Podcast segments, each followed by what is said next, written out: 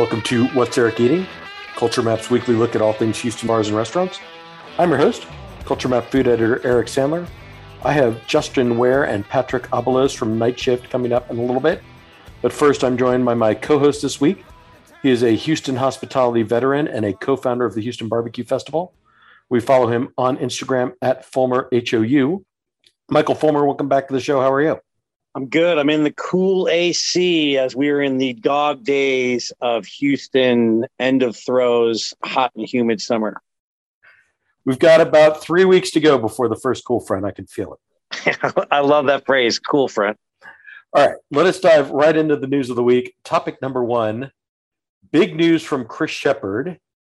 He announced that he is going to relocate Georgia James from its current home at 1100 Westheimer to a new location in Regent Square, which is a mixed use development currently under construction at the corner of Dunlavy and West Dallas. So just a couple miles away from his current location.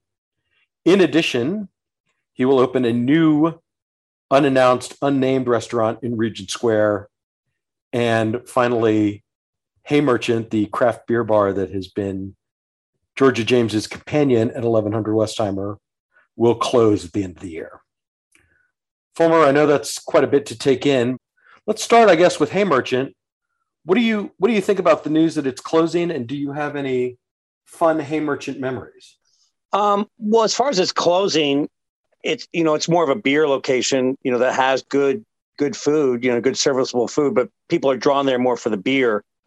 So whether that reopens or where it, you know he could reopen that because it's an established identity, uh, you know, I think he could do that fine. I think all, all of these closings represent kind of a bigger deal for them than it does for us, the dining public, because we're really just getting kind of new locations for some of the same things in the same area. And, and in some ways, that is a big deal because he has a very loyal following, very loyal following in the Montrose area. Uh, and he's, you know, he's keeping to that. So he's going to have, they're going to have to deal with, you know, moving staff, uh, a lot of logistics in doing that. It's not just a simple, hey, we'll close on Sunday and Tuesday we'll open in the new place. You know, it's a lot of work. Um, but I, you know, I think they're up to it. Well, yeah, and I, I, I mean, I don't want to, I don't want to pass over Hay Merchant too quickly. I mean, this was the the craft beer concept that Chris sort of developed with his former business partner Kevin Floyd. Kevin obviously is no longer part of Underbelly Hospitality. He just opened shoot the moon out in Spring Branch. So kind of left Hay Merchant a little bit bereft of a champion, at least internally. And, and craft beer, I think the, the conversation around craft beer, the enjoyment around craft beer, to a certain extent has, has shifted from bars like Hay Merchant. I mean, obviously the Flying Saucer remains popular, uh, but to local breweries. And so if you're a craft beer drinker, your odds are more likely that you're going to go to St. Arnold or Eighth Wonder or Eureka Heights or, or any of the other breweries to to get a beer than maybe to a bar. And, and I think the decision to close Hay Merchant with an uncertain future, maybe it will reopen, maybe it won't. Uh, but Chris said it certainly, if it does, it certainly won't have 70 taps, kind of reflects that shift in how people consume craft beer. Um, yes and no. I mean, a lot of the beer nerds I know like places like that, you know, like you know, because they can get all the different beers in one spot or many of them, as opposed to, you know, if you go to Eighth Wonder, you're getting all Eighth Wonder beer. You know, you go to St. Arnold's, you're getting nothing but St. Arnold's, which is a great experience in its own right. But for variety, uh, you know, these represent a good niche in the system. Um, I mean, I love going to Hay Merchant. That was kind of like a post shift place to go after, you know, a long night. We would uh, there was a period there where a, a, group of mine from who I work with, we would convene there and you get the chicken fried steak for like four people and share it. And there's probably still some left over. Right. I mean, I, right. I mean, that, that's a very good chicken fried steak. Uh, those chicken wings are, are very good. That was the original home of the cease and desist burger, which of course will, will live on at Underbelly Burger that's opening at the farmer's market later this year. But yeah, I mean, and it's the only place to get the Korean goten dumplings, which of course was the signature dish at, at Underbelly, Chris's original restaurant. And so, you know, it's not clear necessarily what's going to happen to to any of those items that have been associated with Chris since 2012. But uh, yeah, I mean, I think, you know, I think there's going to be I, I, saw considerable consternation on social media about the impending closure of Hay Merchant. Uh, a lot of people planning to to visit there, you know, once or twice at least before the end of the year. I, I know I certainly will. Uh, but yeah, I, I just didn't want to. I didn't want to let that go without sort of observing because I, it's meant it's meant a lot to a lot of people for almost ten years now. Oh, absolutely. Uh, you know, I live in the Montrose area, and part of the reason why I live here is is for its identity. For it's not just that it's a walkable place, but that it's not it's not taken over by the chain restaurants and and, uh, and big box stores. You know, as the you know, but real estate values just continue to go up. And you know, I was thinking about that the changing face of Montrose. You know, changed. You know, there it is. I'll say the cliche. It is inevitable. Um, so you hope that it kind of moves forward with still maintaining that air or that feel of, of what makes Montrose great. You know, and we've certainly seen openings of, of places that continue in that tradition. Um, you know, Ostia, Bludorn, and even smaller places. So it's not, but the closing of like Divino and now the movement of Georgia James and Hay Merchant, and then that whole space at Westheimer and Montrose, which is still like a TBA uh, you know, what will that be? And so, what will the face of Montrose be in one, two, you know, five years? We'll see. Oh, right. No, I mean, major changes coming to that corner, right? The Montrose Collective is almost fully built next to Uchi. And then you sort of alluded to it, but I'll, I'll just be a little bit more explicit. There's that lot across the street from Georgia James that used to have half price books and specs and 369. That's been completely leveled. Skanska, a real estate developer, has purchased that property. They have not revealed what their plans are, but presumably it will be some sort of mixed use development. You know, La Colombe d'Or right next to that just opened their high rise tower uh, that got added on the back of the hotel. So a lot of changes in that in that kind of heart of Montrose area, and and the future is uncertain. Um, but but I think from Chris Shepherd's perspective, moving Georgia James to Regent Square makes a lot of sense right? It's a it's physically bigger, you know, 200 about 250 seats downstairs, another 100 or so in an upstairs lounge with a patio. It's a new, you know, brand new building, brand new construction.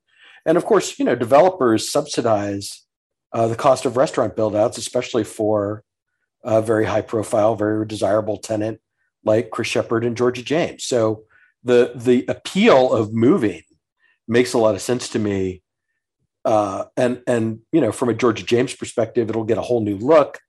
You know, it's it's meant to be sort of uh, a little more feminine, maybe a little bit more romantic, which I think is very on brand for them. And and I'm excited about it from that perspective because I, I have enjoyed my meals at Georgia James. Absolutely, and, and keeping it in the neighborhood, and, and and like you just mentioned, it you know kind of revitalizes. it. So putting it in a new space, um, and then people, you know, it, it gives that shot in the arm where people are like, oh, you know, I haven't been to Georgia James in a long time. They're in this new space. I want to check it out. So there'll be that whole throng of, of people that come to that. And so, you know, it, it makes a lot of sense. No, absolutely. Um, anything else on this before we move on? Um, no, I like the, you know, sort of like the monster that Chris has created, you know, with the Korean goat dumplings, you know, that he couldn't take off the menu, you know, things like that. And the cease and desist, those will continue to live onward uh, in whatever iterations he has. You know, it, you can look at one fifth as almost in some ways like an experiment. Uh, to some extent, it is. And so they can kind of now they can cherry pick like what's the best of that? How do what kind of identity do we want to create? What was successful? And what do we like to do? They have you know i i hope at least that they have a certain flexibility on, on really doing things the way they want to do it you know? Uh, and you know they he's smart enough to know what the market will bear uh, and you know staying true to himself has always been a successful thing. So i, I hope that continues. No absolutely. And i think that's well said. And and you know, and then we'll see what the second restaurant in Regent Square is. You know, they've sort of hinted that it might be based on one of the one fifth concepts. I think the current uh, red sauce iteration has been pretty successful. They're going to keep that going all the way through the end of the year. So we'll see. I mean, it could be red sauce, it could be Mediterranean, it could be uh, one of the more southerny Gulf Coast type concepts. But uh, the only thing I'm certain of is that it won't be romance languages. That uh, that for the most part seems to have been a failed experiment. Yeah, but, uh, I don't think that'll happen. I mean, one of the, the great things about Chris and his staff is that you know, Chris leads with this real enthusiasm and it's very in- infectious, you know, and so he's great at getting his staff behind him on that and hiring the right people. And so that becomes that, you know, that really translates or transmutes into, you know, the diner experience that people are willing to try certain things maybe that aren't necessarily traditional because Chris is cooking from his heart and cooking with a sense of passion. And as much as that sounds like a cliche, I really think it fits in this case. No, absolutely. All right, let's move on to topic number two. Big news from two chefs who have worked at, at really some of the, the most interesting and exciting restaurants in the world. Uh, Baso, a Basque Spanish restaurant, is coming to the Heights. You know, this is this is an easy way to get my attention when you when you tell me that a chef has worked at uh, Mugaritz in Spain and Saison in San Francisco, both of which have been on the world's 50 best list, both of which have held two or in Saison's case, three Michelin stars. Uh, you have my attention. His his business partner and co-chef Jacques Veron met Fernando at Angler, which is a, a restaurant with a San Francisco location that holds one Michelin star. And then Jacques just kind of threw out that he had worked at a restaurant in Tokyo that was uh, founded by a former chef at Noma, you know, uh, again on that list of the very best restaurants in the world. And so they're bringing all of those experiences to what should be a, a pretty casual, relatively affordable restaurant in the Heights. And and frankly, I just couldn't be more excited to see uh, what becomes of it.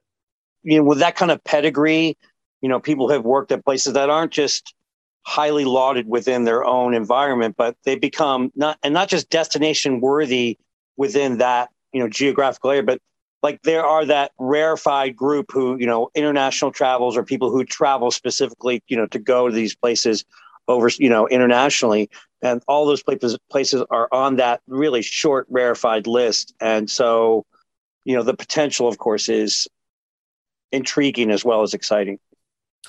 Right. And and i should say you know this isn't it's not like they stodged there right? Fernando worked for two years at Saison and then opened both locations of Angler. You know, he spent a year working at Mugaritz. So, you know, and he was the fire cook at Saison and everything at Saison. It's all about, you know, all of these different dry techniques for different kinds of meat and game, and then all cooked over live fire. So, you know, they're not going to have necessarily the big wood burning hearth, but they are going to use Japanese style yakitori grills with uh, the binchotan charcoal. So they'll get that kind of smoky effect. And these are two guys who really know what they're doing when it comes to that kind of cooking. Yeah, I never ate at Saison. It was kind of a bucket list item that I didn't make it to. Uh, I have several friends who've eaten there, and I've certainly followed them on their Instagram page. Uh, and you know, they are their reputation is well deserved. Uh, you know, as just one of the most incredible places, not just in the Bay Area, but in the country and certainly internationally. Uh, you know, and, and I've seen it before. I've seen when when guys who like cut potatoes at a three star, you know, and then they put it on their resume, and that's nice. That you know, or that maybe they stage there for a short period, like you t- you said, but to have like you know part of the hardcore staff doing something new here uh, is legit, as they say. No, absolutely, and and you know those guys are gonna kind of introduce themselves with a series of collaboration pop-ups with Neo, which you know you and I went to the the Japanese omakase pop-up. You know, hopefully that leads to dedicated Baso tastings between now and whenever they open, which should be, you know, March, April. We'll, we'll call it spring. Uh, fingers crossed for a spring 2022 opening, but but you know, it's not just going to open with no introduction. There are going to be some pop-ups, and people are going to get a chance to taste this stuff. I love collaborative places. I, I, worked at a place in, in DC for a while where, uh, for Mark Miller, where we had guest chefs coming in, you know, really high pedigree. Uh, and even if they're not of like great skill and seeing like what they've done at, if I can interject with the whole thing at Neo, where they, you know, do these collaborative, you know, dinners, uh, omakases every, you know, every month or so, you know, they're not changing it every week. They don't put that much pressure on themselves for that is just fantastic. You know, I couldn't be a bigger fan. No, absolutely. And, and, you know, the, you know, it, it's a little far afield, right, to start talking about restaurants that are opening in 2022. But you know, the race for for the best new restaurant of next year is certainly on, and and I think you know it's not unreasonable to expect that Baso will be very much in the mix for that. Oh no, and that's that's what we do. You know, that's what we do. That's right. It's we all we're always you know, in, you know spare me. You know, right. like really? Right. It's not even what's new. Sometimes it's what's next. Right. All right. Let us move on to topic number three. Night Moves Hospitality. This is the company that has uh, recently opened Space Cowboy at the at the Heights House Hotel and uh, and Trash Panda Drinking Club in the former uh, Edison Patent Space.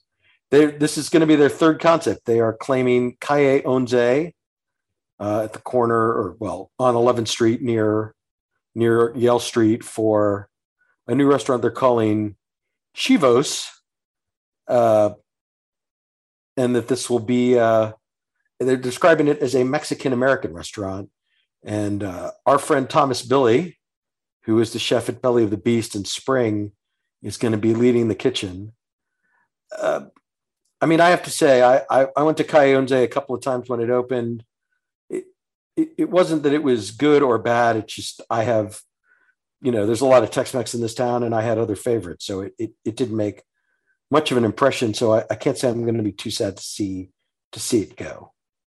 Um, yeah, Calle Onze, I had experiences there. It was fine. You know, uh, this is Houston, so the idea that you can travel more than maybe eight or nine minutes in a car and not hit a Tex-Mex place is a rarefied, you know, thing. It's everywhere. So, you know, for them moving into more of a Mex Tex, you know, potentially Mex Tex or Mex, you know, influence inside the loop there. That's maybe not as say high end as what Hugo's is, and, and that typically authentic, you know, or uh, what's the place on Fairview uh, with a C? Oh, uh, Cuchara. Cuchara, Cuchara, which is quite good too.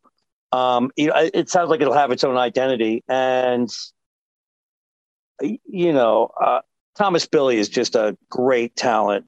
You know, I've been there many times. I've shared many meals there with you uh, at the belly of the beast. You know, which was always kind of a curious thing all the way up in spring that this food was here, and so having him inside the loop you know, with a, a bigger audience will just, I think, I think it's a, a, great stroke for both him and for them. And I'm really excited uh, to see what they have to, you know, to share. I guess Chivos, uh, I think I read, you know, it means uh, essentially means goat, you know, so maybe having some takes on Cabrito and things like that. That's just, that's really compelling. Right. No, I, I agree. And for, you know, just to sort of reiterate, right, uh, Belly of the Beast was this this kind of small restaurant in Old Town Spring that popped up at the very beginning, or the, either the very end of 2019 or the very beginning of 2020. And Thomas, who moved here from Los Angeles, he had worked at at Otium, which is one of the best restaurants in that city. You know, had all these really creative ideas. He would do different uh, raw preparations, whether that's a ceviche or an aguachile. He would do different moles and he would make, you know, duck dishes and, and goat, but but really he kind of got pigeonholed uh, with birria tacos. And, basically he couldn't he couldn't make enough birria tacos to satisfy uh, the demand and it kind of overshadowed the rest of his menu. And so, you know, I, he he closed that down. It, it just wasn't maybe a viable, it wasn't maybe everything he wanted.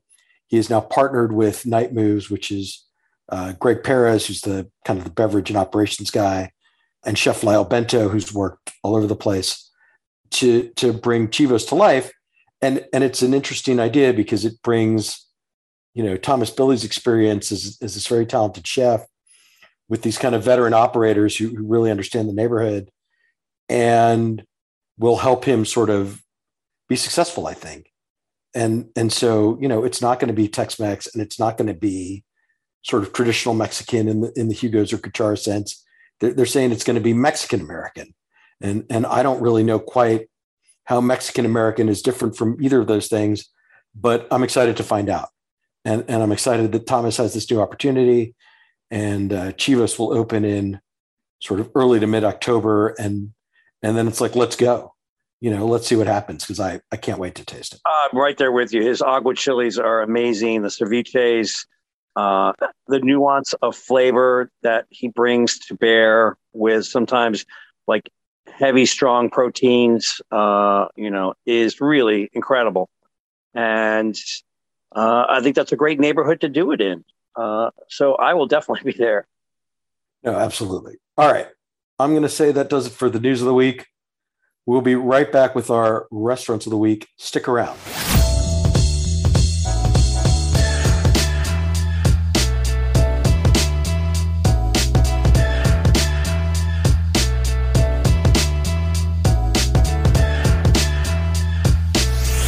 Michael, for our restaurants of the week, I want to do something just a little bit different. You have been sort of hitting a few barbecue spots around town recently. You know, I had Daniel Vaughn on last week. Texas Monthly is getting about ready to release its new list of the top 50 barbecue joints in Texas. Um, so maybe just kind of share a couple of your recent favorite uh, barbecue meals with the people. Uh, give them a little guidance. Um, we're seeing some like good growth. I mean, I'm I'm always eating barbecue, uh, sometimes more and sometimes less, depending on the week. Um, you know what Russell Roegels, Russell Roegels has really got a good staff there now, and they recently moved into making their own sausage. Um, making your own sausage for a barbecue place is an incredibly labor intensive thing, and in many cases, it's it's not a lack of skill; it's just a lack of you know time, you know, and staff to do that.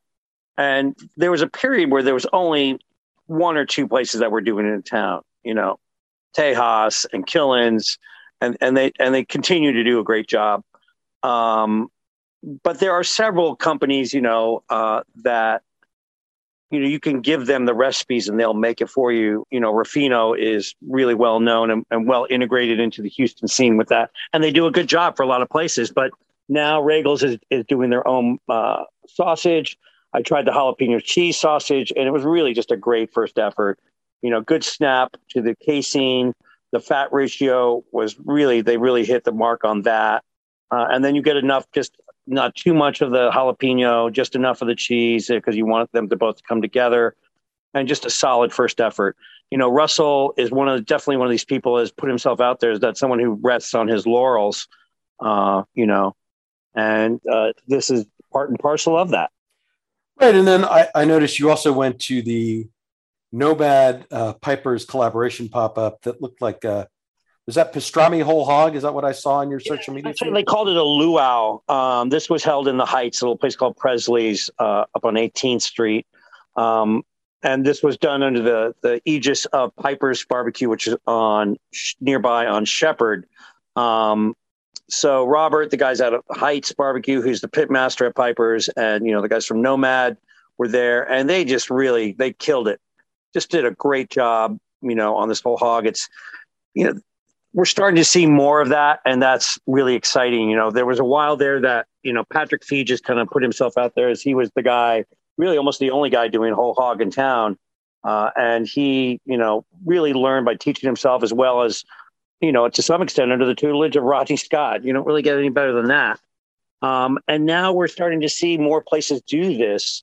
Uh, and this is exciting. I mean, I, I love the basic Texas Trinity. Give me, you know, brisket, sausage, and ribs every day. But um, the variation is is great. And you know, Russell Roegels does one like kind of once a month. You know, we'll we'll see. The whole hog will be back at Feges Barbecue at their new location on Long Point and I expect that to be as good as it's ever been. Um, but these guys, this was like their first effort, and and they really killed it, man. It was a great job. The sides were fantastic, and you know it's exciting to see more places doing this. And it makes sense that you know, kind of doing it just on the weekends, or maybe once a week, or maybe even once a month. Uh, Leonard Botello started doing whole hog on Saturdays at Truth Barbecue, and it's fantastic. It's like some of the best whole hog I've ever had and that's you know I've had my share of, uh, in North Carolina as well as other places, and I mean it just goes back to his skill set and really his determination that he's not going to put any front anything in front of people that isn't just that meets his incredibly high standards. You know, sometimes we we might take it for granted that guys are just well they're smoking it, putting it out, and they've got it going, and it's like it's a really hard business, not just in the hours that they do, but perfecting some of these proteins and I know from talking to uh, other pit masters, you know, like, you know, Will Buckman, among others, you know, Ronnie Killen, who's like they're if, if it doesn't meet their standards, they throw it away. They don't, they, you know, they'll, they'll take it to the local firehouse or police station and donate that, but they're not going to sell it until it really meets their standards. And we're seeing more of this whole hog popping up in places around uh, Houston is uh, a great trend. I love it. No, absolutely. And then uh, just for me, uh, I had a recent meal at the Union Kitchen out in Katy with uh, their owner Paul Miller and a couple of members of their PR staff, and and you know, I think you know Paul is a guy who's sort of never quite satisfied with the restaurants. He's he's always looking to improve, and so they've just they've rolled out a whole bunch of new dishes across uh, brunch, lunch, dinner. Uh, just a few of my favorites were uh, were a uh, lobster uh, a lobster grilled cheese, and, and that's a that's a tricky sort of thing you know, I, I mean, I like to go to Maine. I like to eat a classic lobster roll, which is basically just, you know, lobster, swipe of mayo, buttery bun. Uh, and so, you know, grilled cheese uh, makes me kind of nervous, but it had the right amount of cheese, sort of just enough to kind of hold the thing together uh, and add a little flavor, but but not so much that it overwhelmed the lobster.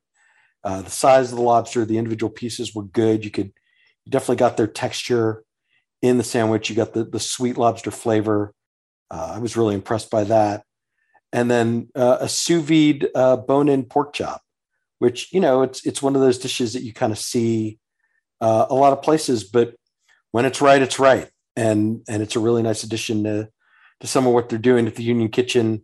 And then uh, maybe the most controversial, uh, a dessert pizza. I got a kind of nasty DM from someone on Instagram. It's like, stop trying to make stop trying to make dessert pizza happen I mean, what's not to like about crispy dough covered in Nutella and a whole bunch of fresh berries? Like, why can't we just enjoy? Why, why do we have to be pizza snobs? Why do we have to, you know, I get it. It's not, it's not an Italian pizza. It, it would not pass muster with uh, the authorities that certify Neapolitan style pizza. I get it. But, but it's delicious. Like just, just enjoy the thing for what it is. Enjoy its deliciousness. So and, and also they they have a new an, an all new bar staff that are really committed to to getting rid of the the mixes and the, the this and that you know good quality liquors fresh juices shaken order um, really impressed by by all the cocktails i tried and uh, you know i mean i you know I, I sort of respect the union kitchen for what it is it's family friendly it's relatively affordable they've got a, a good wine list uh, and you know, if you're out there in Katy and, and this place, this is not like this is not like in La Cantera or one of the sort of prime developments. I mean, this is like deep in the neighborhood. It's a really good addition to that area. And and I was pretty impressed and and they're they're doing that at all the union kitchens now. And and uh, it was good to catch up with Paul. I, I mean, I love to see that Katy was a dining destination of hell. You know, if you weren't going to a chain restaurant, you were cooking at home. And you know that is has been changing gradually over the last couple of years. And it's really things are just getting much better there. And that's uh, very heartening uh, and exciting to see. And, uh, and, union kitchen is clearly in for the long haul uh, you know with that kind of dedication to quality and to staffing. So uh, yay for them absolutely all right michael that does it for our restaurants of the week thank you very much uh, one other thing i'd like to just add in is that um, you know, there's uh, Kroger's all across uh, Houston, and two barbecue places have been doing pop ups over the summer, and they'll be extending into the fall. So Burns Barbecue, you know, out of the Acres Homes area, uh, the Anthony Bourdain favorite place uh, and long stalwart of the Houston scene. Uh, they're traveling around and doing pop ups, and Tejas Barbecue is also continuing to do pop ups with their their fancy trailer. Uh, and I had the, the good fortune to have some of the Tejas uh, a short while ago in the Heights, and they're continuing with that. So, you know, look to their website, look to their social media feed, uh, and you know, so if you can't or don't want to make it out to one of these places, or you're complaining about the lines, you know, well, just pop up to your local Kroger when they're there and uh, have a good experience. Absolutely. All right, Michael, thank you very much. My pleasure. And I will be right back with Justin Ware and Patrick Abalos.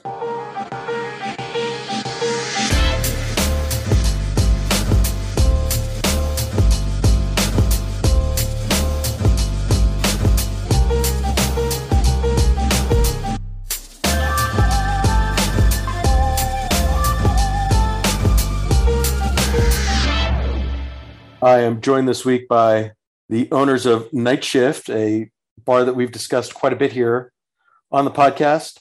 Gentlemen, let me introduce you separately so people can hear your voices. Justin Ware, welcome to the show. Thank you so much for having me, Eric. Appreciate you having us on. Patrick Abalos, how are you? Good, Eric. How are you doing? Good. Thanks to both of you. Justin, let me just start with you because I know you a little better.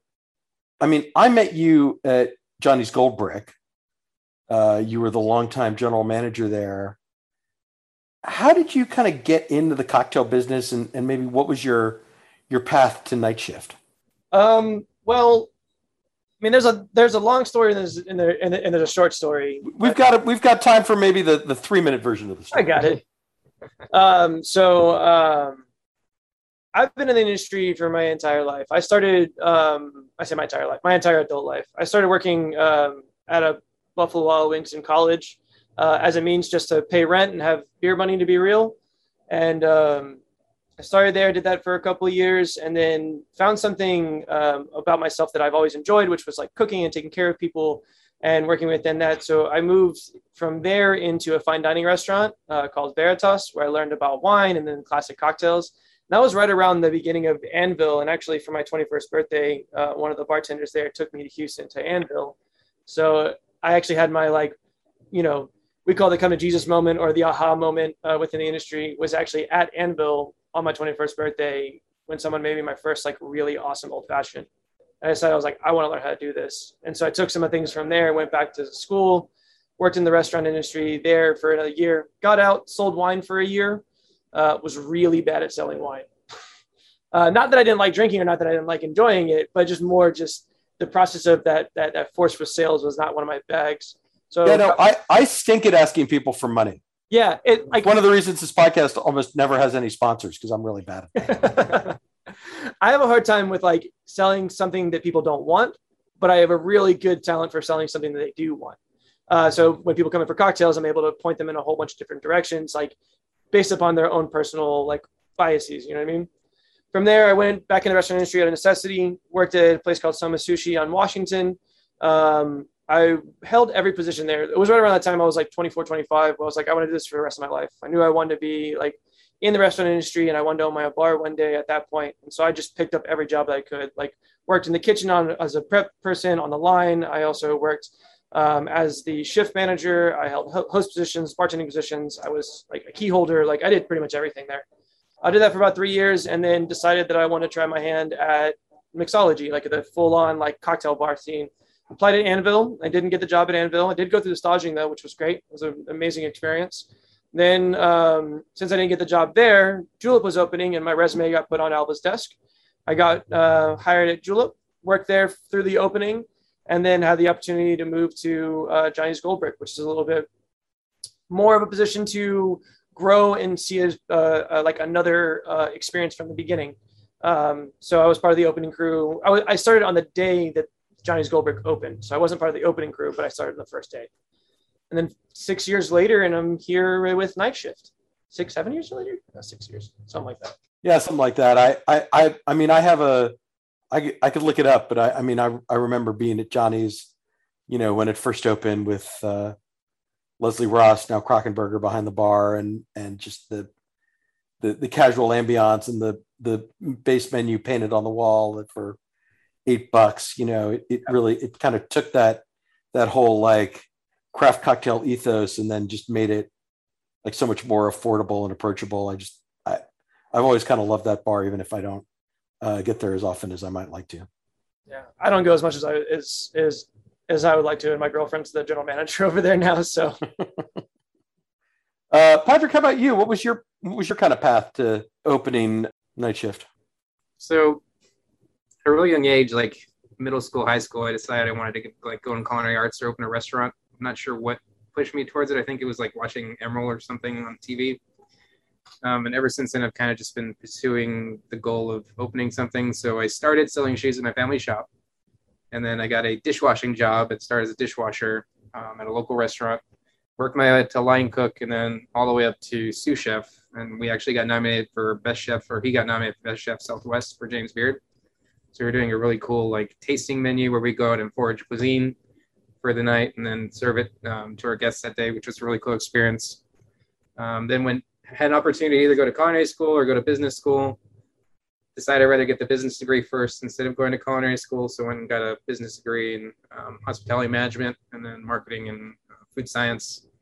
And then ended up behind um, getting a, a, job at a hotel and went that corporate route. Um, worked with the JW Marriott in San Antonio, opened that hotel in their pool, pool deck. Um, and then got the opportunity to go to Florida and work with Loews Hotels for almost four years um, and started as basically a management trainee worked in the restaurants and then found myself back behind or found myself behind a bar. First, I started in wine, got really nerdy into wine. Um, at one point, wanted to get my certified or get my master somm, and then I started getting more into bartending and going behind a bar. And then I took over the beverage program and ran that for about a year and a half at the Portofino Bay Hotel. And then after that, I wanted to open a hotel. It was something I kind of wanted to accomplish on uh, my bucket list got the opportunity to move up to the Woodlands and open the Westin in the Woodlands, and did that for a year and a half and got their bar program rolling. Um, and then after that, pretty much met this guy, and then we formed our company, Not Too Sweet, and started bar consulting. And I just kind of worked at a couple bars and helped them get their programs running. So, and we're here now. So yeah, so what was it, maybe, uh, Justin? What was it about Patrick that made it seem like the kind of person you wanted to go into business with and, and open a bar with? So, fun story. Um, I actually didn't like Patrick at all when I first met him. Uh, and Patrick did not like me very much when we first met. When he first met me as well. Uh, we actually met through uh, a cocktail competition called World Class. And World Class is put on by a company called Diageo. They own pretty much any major spirits brand that you know. So from Don Julio, Johnnie Walker, Bulleit, um, all the way to Tanqueray, uh, big arrangement of different products and they put on this global competition where they uh, from a series of different points you can go up to the national level and then even into a global level. So there is a global winner for diageo world class. Uh, both patrick and i made it onto the regional level. Um, our first year we met and so we did a pop-up together actually at his hotel in woodlands.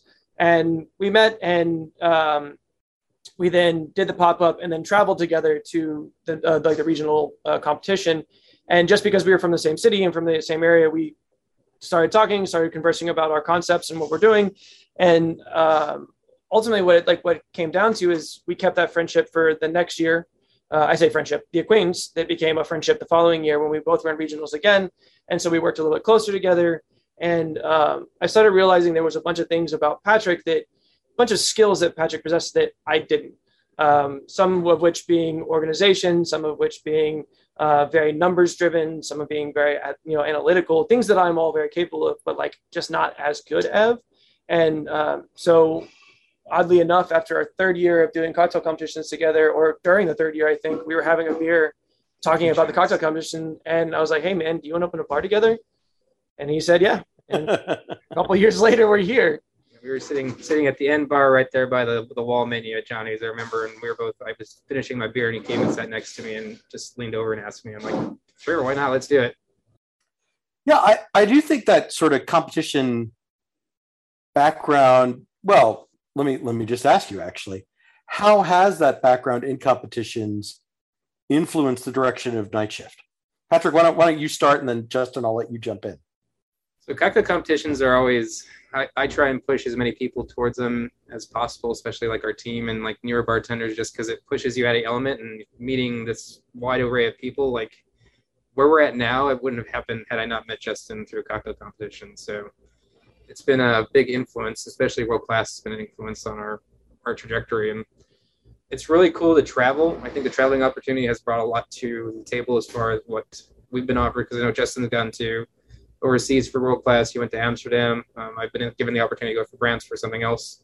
And just even like going to New York and Chicago and going to different places and understanding what cocktail culture is has made a significant impact on what night shift is and kind of the opportunity that we've done is like the traveling that comes with it and brainstorming with other bartenders and seeing what they're doing in their individual markets and what people are drinking has kind of given us this kind of foot in the door, I guess, kind of way of seeing what other cities are doing and trying to incorporate that into the Houston culture that is uh, mostly known for like Anvil and, and Bobby Heugel and trying to to add to the prestige that is Houston is because one thing that we've talked about pretty frequently, and especially in competitive circles, is Houston is kind of like the underdog. A lot of people don't actually think about Houston in cocktail culture where I think Houston needs it needs to start being a force. Like we have a lot of things that we're offering here in the city and what we're, we're doing, and like there's a lot of great bartenders in the city that have, provide a lot of opportunities. So.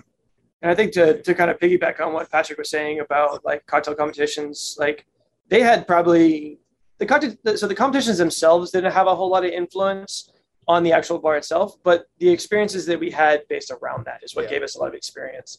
So being able to meet, like he said, bartenders from all different markets. Um, both Patrick and I have been able to compete on the national scale, so we had the opportunity to bartend alongside and with and meet and converse with some of the best bartenders all over the country. Uh, and then also, like Patrick was saying, like I've had the opportunity to travel to Amsterdam and I've gone to Berlin and I've gone to uh, London and I've had the opportunity through these cocktail competitions to make the right connections to even be able to do like a stage at White Lyan, um, which White Lyan at its time when I was there was like the pinnacle of cocktail bars. Uh, and just because I knew Leslie Ross and she knew the people who knew the people who got me in contact with the right people, it it um, it gave me the opportunity to be able to to to see and experience a whole different things that really influence not only like the way the bar looks, but also some of the styles of cocktails we make. Um, one of the big things that I've noticed from traveling to different cities was like bars and food. Like even New York, like like like New York's the best example because everyone talks about New York, but like every bar has to have food out there as part of their program. And realizing what benefit it did for me just traveling and seeing because I could get a late night bite while also still enjoying a really awesome cocktail and so that was like the first like big push for us was like, all right, if we're gonna do this, we're gonna do late night food. Because one, there wasn't a whole lot of places that were doing it in Houston. And the places that we're doing it were doing a good enough job of it, or it was Whataburger or Jack in the Box. And yeah.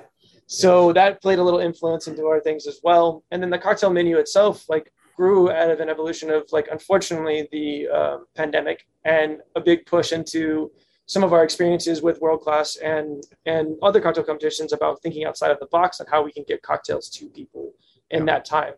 And so our menu right now is very indicative of that. So we have the non-alcoholics that are on the menu that are on draft.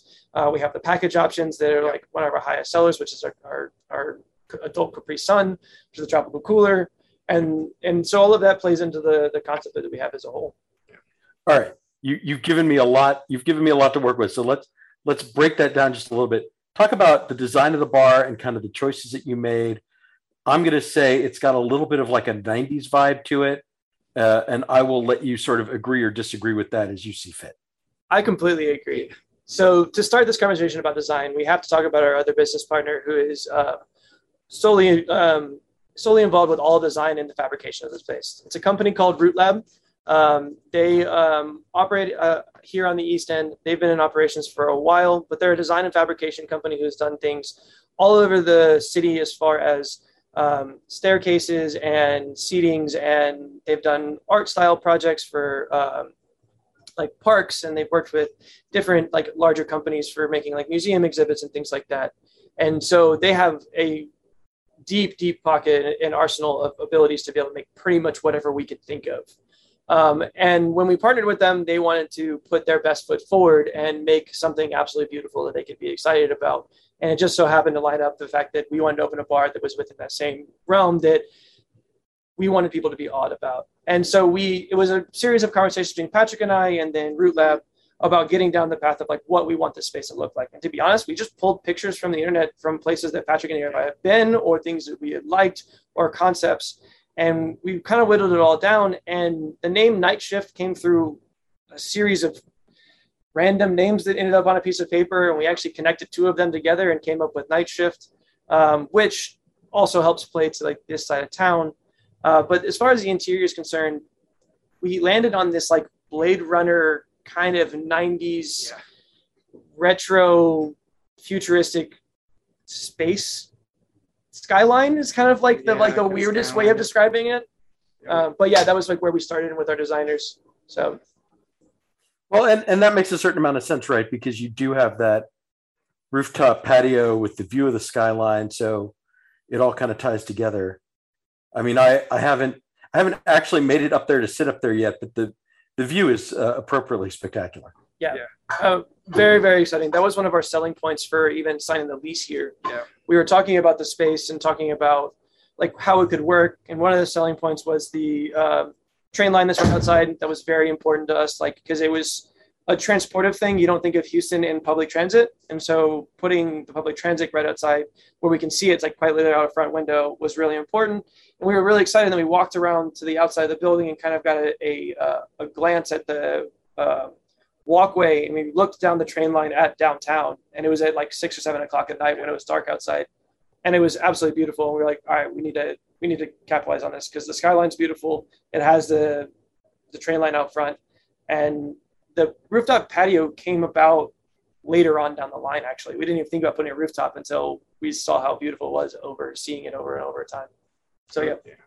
All right, and and then uh, Patrick, let me let me let me move from design on to cocktails because you you are sort of catering to a lot of different tastes. You have classics, you have originals, uh, you have multiple non-alcoholic options, which I, I think is just very accessible and, and very smart, uh, especially in 2021 when I, I just seem to know more and more people who, you know, sometimes they're drinking, sometimes they're not drinking. They want that flexibility. Um, maybe just talk a little bit about kind of putting that thing together and and maybe what are you know one or two of your favorites that you're particularly proud of. Yeah. So as far as the menu, it, it took us almost like two weeks to figure out what we were going through. Like it went through three or four different iterations of what we wanted to do, um, just because we started we have over the bartenders know over 140 cocktails plus and that was kind of like our master deck that we came up with and then for that master deck we just started picking and pulling like we had a couple brainstorming storming sessions between couple, just a couple. It was a week of making 140 cocktails just, and tweaking all of them. Made every, where was i? Where was the phone call to come taste oh. test cocktails? Yes justin was making cocktails for an entire week there next door for in the event space. For eight hours away that day and we were just tasting cocktails until palate fatigue each day, figuring out which cocktails we wanted and which how to tweak them and modifying them to make the night shift way. And so one of the iterations I remember we were talking about, we went through and we're like, well, we have a lot of stirred cocktails on here, but we don't have we don't have a lot of shaken cocktails. So going through and figuring out what that balance was was um, quite a challenge. But I think we've kind of, as you said, kind of got a good balance going on with the menu between the refreshing and classics, um, uh, boozy refreshing classics, and then the shift drinks, um, the one cocktail that I, I, think we're both particularly proud of, and I can, and we've gone through, I don't know, like 11 iterations of this cocktail now, is the orange cream soda. So it, it completely has, it is still the same cocktail that we started with, and it has morphed kind of into something that we were able to produce bigger and bigger volume because it started with a milk fat wash syrup, which took like 24 to 48 hours, which was ridiculous to figuring out where we took the milk component out of it and we reconstituted it into the soda where you have lactose powder now you have lactic acid calcium lactate which are all the primary components of milk. They're still integrated in the cocktail but have reduced the time to maybe two three hours of production when we do the batching of that one. And it was something that we wanted to do that was kind of an up use as well within the bar because you see a lot of orange peels going out or peeled oranges going uh, sitting at the bar from all the old fashions and we don't go through a lot of orange juice, or most bars don't go through a lot of orange juice unless you have like a full brunch program. You're doing mimosas, so all that orange juice is going to waste. So it was a way for us to kind of upcycle or upuse those leftover oranges, and that was kind of the the vision of what the orange cream soda was. So that's one of our fun, funner cocktails that we're, we're most proud of. And then, well, and, and, let me just ask you about the martini, just because it, it comes in that, it, you know, it comes in a bottle. It's it's served super cold. Everybody has an opinion about wet, dry, throw the, you know, put the vermouth in the glass and then throw the vermouth like down the sink, you know, everybody. So, so maybe talk about kind of putting that particular recipe together and, and kind of where you came down on, on the martini. Yeah, that one was a fun one. So we actually worked with one of our bartenders, Josh Bearden. Um, he's also under industry Illum. He worked at um, Helen's, Helen, Helen's in the Heights and then Prohibition. Um, and that one was another fun experimentation. Well. And Julep, yeah, he did work at Julep as well. But that was another fun um, R and D session where we were finishing that cocktail recipe like the I night. Don't know if I describe it as fun. And yeah, like these things are all great and dandy, and like when you're making cocktails, it sounds like, oh look, I'm having all these spirits, I'm tasting all these drinks, and we're having fun. We we were here until like, like five or five. six in the morning doing R and D on this cocktail. Yeah and like the, the deal is is like right so like like talking about like the concept of the martini like that was what we we broke it down from and it was born out of the idea that when we were doing to go cocktails we had this little four ounce guy that we had in a freezer that like i wanted to have the experience of a really cold martini but at your house yeah and so you'd have to make it uh, things like that. And so we we did this lemon infusion, and we made this like kind of simple style martini, and it did what it needed to do during the pandemic, and like when we couldn't when we weren't open. Yeah. And then we got in here, and I tried to recreate it for the bar, and it just fell flat. Like when we were tasting through the menu, we could see a bunch of really high points, really well balanced cocktails, and then we had this martini, which again, like there's a lot of talk about what makes a good martini, what doesn't make a good martini, and then like also sometimes the merit of a bar is judged on that martini. And like I wasn't happy with what we had, and so we brought Josh into it, who happened to be here with us uh, late one night, and we were like, "Hey man, like what do you think about a martini?" And we what we deduced amongst the three of us was a martini should be super cold, it should be really boozy, it should have really high quality ingredients in it, and it should be simple but with the with the mindset of complexity. And so we went through the process of all these different styles of gin, all these different styles of vermouth, all these different styles of bitters, and um, we we landed on what we have now, and and we're really really proud of it. And like to be honest, most of the R and D work itself was put on Josh because Patrick and I were so spread thin with like being here at every day at nine in the morning to make sure construction was going right and making sure that you know the inspectors were pointing to the right direction and making sure that you know the the, the sinks were to the left three inches versus right to the three inches. And so he put a lot of work into it and, and came up with this. And like just for disclosure we, we we do we do keep it in the freezer. It doesn't freeze. It's really it's honestly a really high proof martini. So it's like it's definitely worth the $12 we charge for it. We use Tanqueray 10 as the base, so super citrusy, super bright. We use Hayman's uh, Navy Strength, uh, so a high proof, very juniper forward gin to give it a little bit more of the juniper backbone. Uh, we use Cammo's Vermouth, which has a lot of like bergamot and like leathery notes. And then two different types, uh, types of bitters. We use uh, black lemon bitters, which um, are like a Mediterranean inspired bitter that has a lot of spices involved. Um, and then also like dehydrated lime. And then uh, Bitter Cubes Trinity bitters, which has cherry bark vanilla, orange, and then their burlesque bitters, not burlesque, uh, boulevard bitters, all blended together. So, and those are all over the place as far as what flavors they are. And so we serve it free, frozen. We suggest it with a olive. Yeah, like Castelvetrano olive specifically for that butteriness that you get in it, not just a standard like Queen Anne olive. Yeah. And not a blue cheese olive. I don't know. That would be a little bit much That'd for me. much, like I love my blue cheese and I love my olives, but I like them separate. Um, People love those things. I don't. It's it's weird. I don't know how to explain it.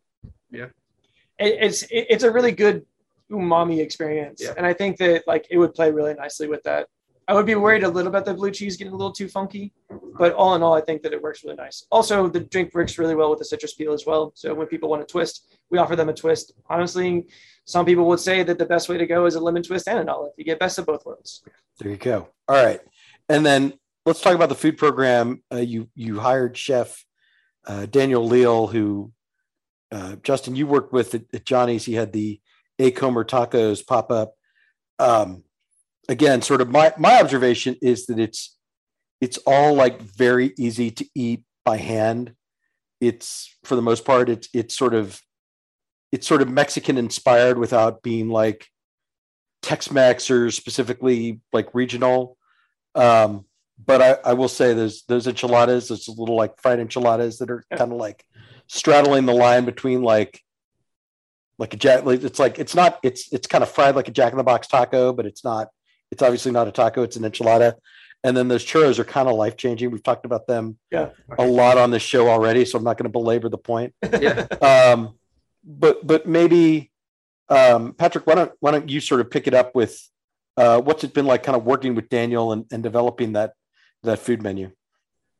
But Chef Chef Danny's like he is he's awesome. We're we're very lucky to have him. He's he's a very very talented chef. And just some of like like when we were doing I'm gonna go quickly real quick into a story. Like when we were doing R and D for the bar, some of the flavor profiles that he was pairing together were just like absolutely mind blowing and mind boggling of like what he was taking.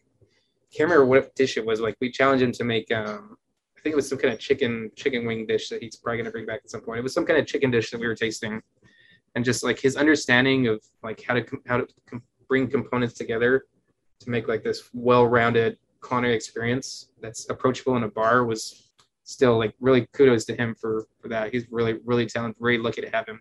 and But, as you know, as far as like like what we like the working process with chef was when we hired him we kind of gave him like carte blanche to like whatever he wanted to do we wanted to make sure that we accented like his culinary like expertise and his like understanding of flavors but through the lens of like what you're saying like small bar style food that has nods to late night cuisine um, when we say late night cuisine, we started thinking about things like burgers, and we talked about um, like like the Jack in the Box tacos, actually. And like it's funny you describe them that way because that's the way I describe them when someone asks about them. Like like if the Jack in the Box taco had an older, more sophisticated brother who drank wine, that's what these would be.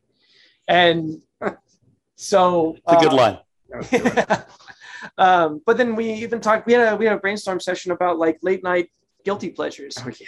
and that's how the gas station burrito was born because uh, Patrick here, you can tell a story about it. Gas station burritos. So growing up in college and even like going into when I was in Orlando, gas station burritos were something that I could get like at the end of a, bar shift when everything was closed. You could go to a gas station and get them. I know it's probably kind of sketchy to do that, but it was one thing that was kind of like one of the things I like going to and kind of one of my pleasures, like Justin said. So I, we talked about it one day, and Chef was like, "Okay, let's do something with the gas station burrito." And then he, he brought us the R and D sample, and we both thought there was meat in it. And he's like, "There's absolutely no meat in this whatsoever." And it's like, really? Still to to this day, like we give people the gas station burritos, like, "Are you guys sure there's no meat in this?" Like, 100. percent This is one of the things that Chef Danny is really good at is making vegetarian dishes taste delicious. Because sometimes vegetarian dishes can hit, miss the mark if they're not seasoned well, have the understanding of flavors. So, and a good portion of our menu is either vegetarian or can be made vegan. Uh, less so things vegan. We're still working on getting a couple things that can be vegan, but but a majority of our menu is vegetarian based.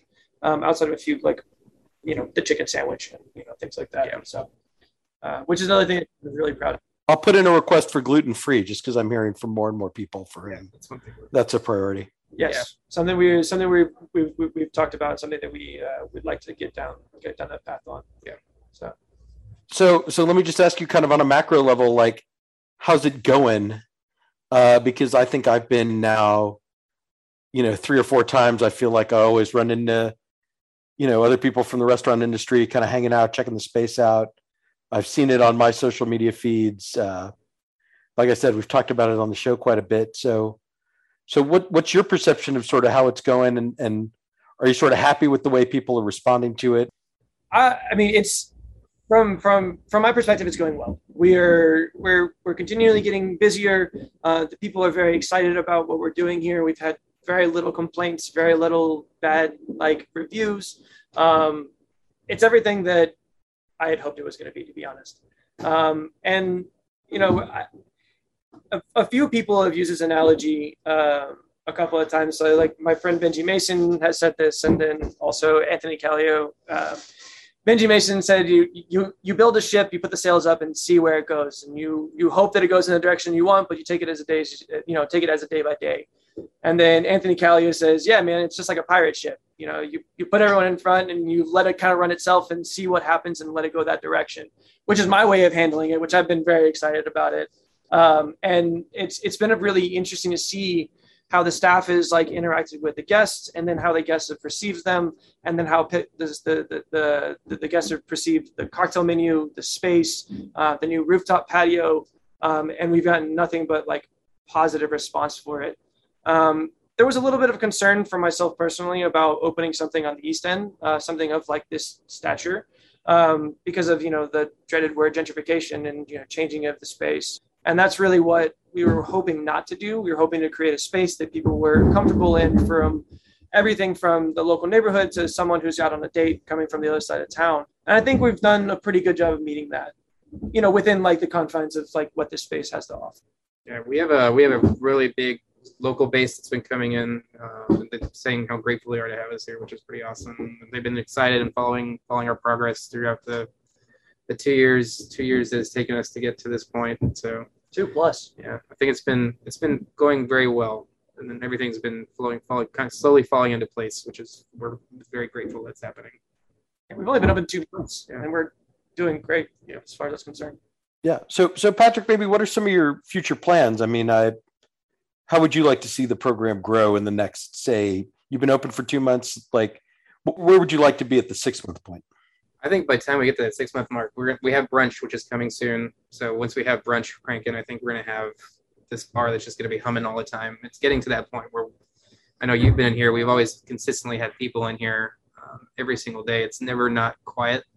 If it does get quiet, it's only for like a quick like 30 minutes, and then all of a sudden it just fills right back up again. So I think in six months from now, I mean, we'll get we'll be through our Christmas pop up at that point. So hopefully we'll be pretty well established and we'll have our regular clientele coming in. I think we'll be doing more fun events and being just kind of a beacon for the east side to, for people to come out and check it out and see what what it has to offer. It was kind of our end goal. Yeah, no, I, I did observe that when I was in last week that we sort of walked into the lull and then, you know, pretty soon it was like a couple of people came from a couple of people that I had seen at How to Survive walked down the street, you know, uh, a manager from Nancy's Hustle walked in with a couple of friends. It's like it all kind of makes sense. You know, it's it's it's definitely drawing people who work in the neighborhood, people who live in the neighborhood, and so you had that like, and it was still like I I walked out around midnight, and it was still it was definitely still going.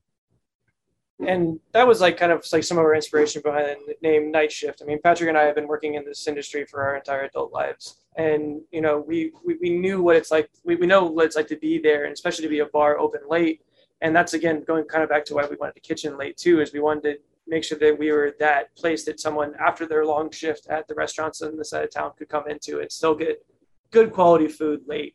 And you know offer the esoteric weird nerdy bar people stuff that we had on the back bar but also like we've got Lone Star in the in the fridge, and we've got you know High Life, and like actually we don't carry any.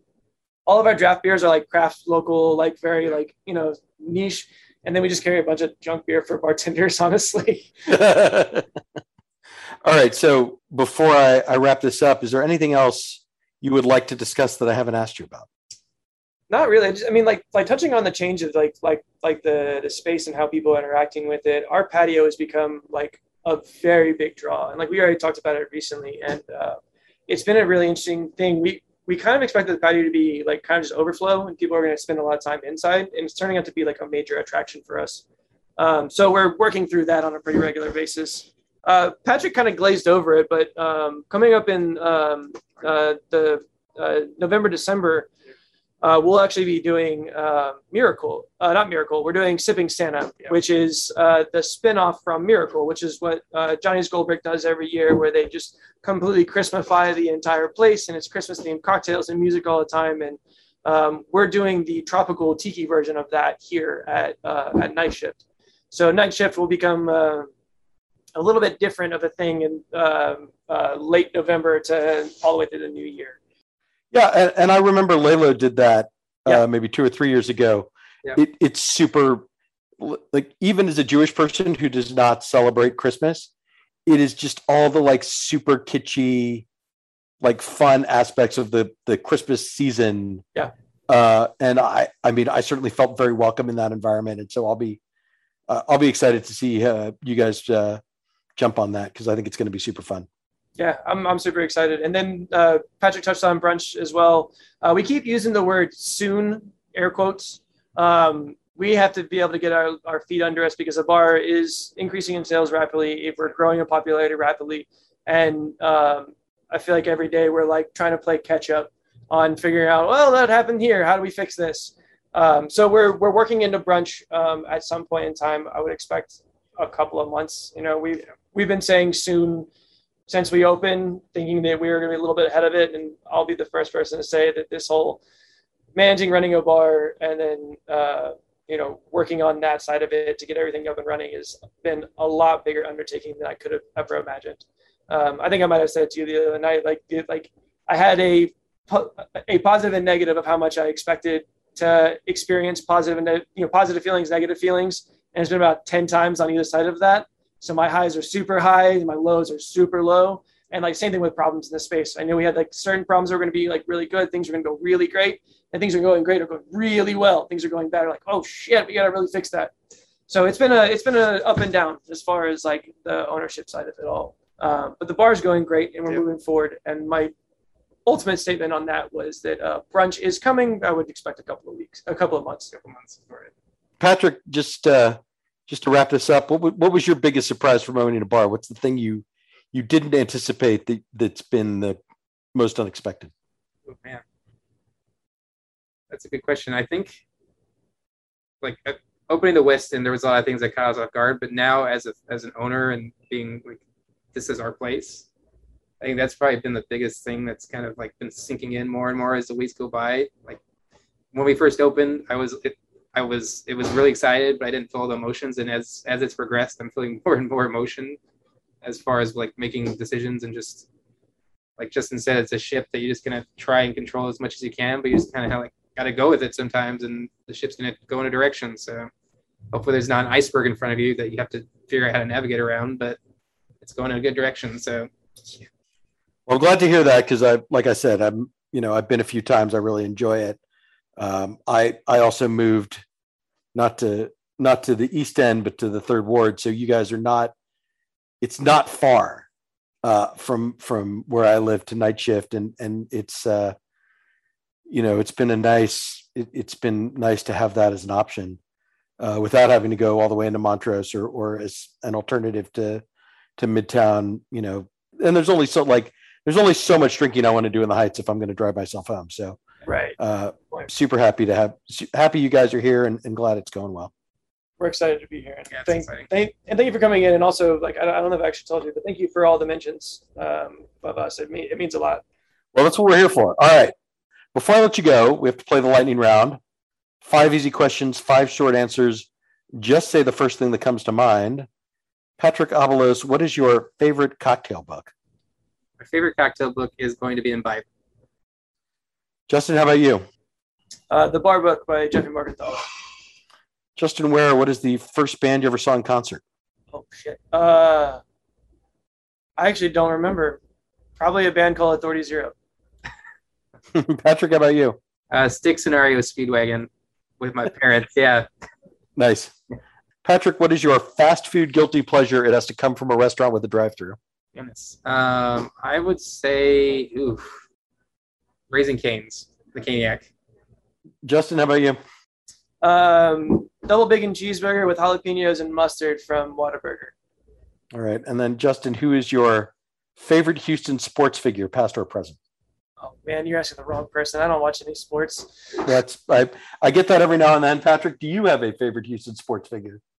I don't know. I don't really. I'm like I'm not kind of the same train as Justin. I don't really watch sports. All right, uh, and then finally, Patrick, when you when you're going to a pizzeria, what are your go-to toppings? Oh, pepperoni and cheese, just classic. Justin, how about you? I like the more stuff. So like some form of supreme, uh, a little bit of everything. Uh, gentlemen, give us the give me the website and the social media and all that for Night Shift. Our Instagram is at Night Shift Bar, um, and our website is nightshiftbar.com. Um, actually, all of our social media is, is at Night Shift Bar, so it's pretty simple. Um, our website has all the information there as well. You can get links to our Instagram and um, all of our uh, menus and all that jazz. Thanks so much for doing this. All right. Appreciate it, Eric. Thanks, Eric. You can follow me on Instagram at Eric Sandler.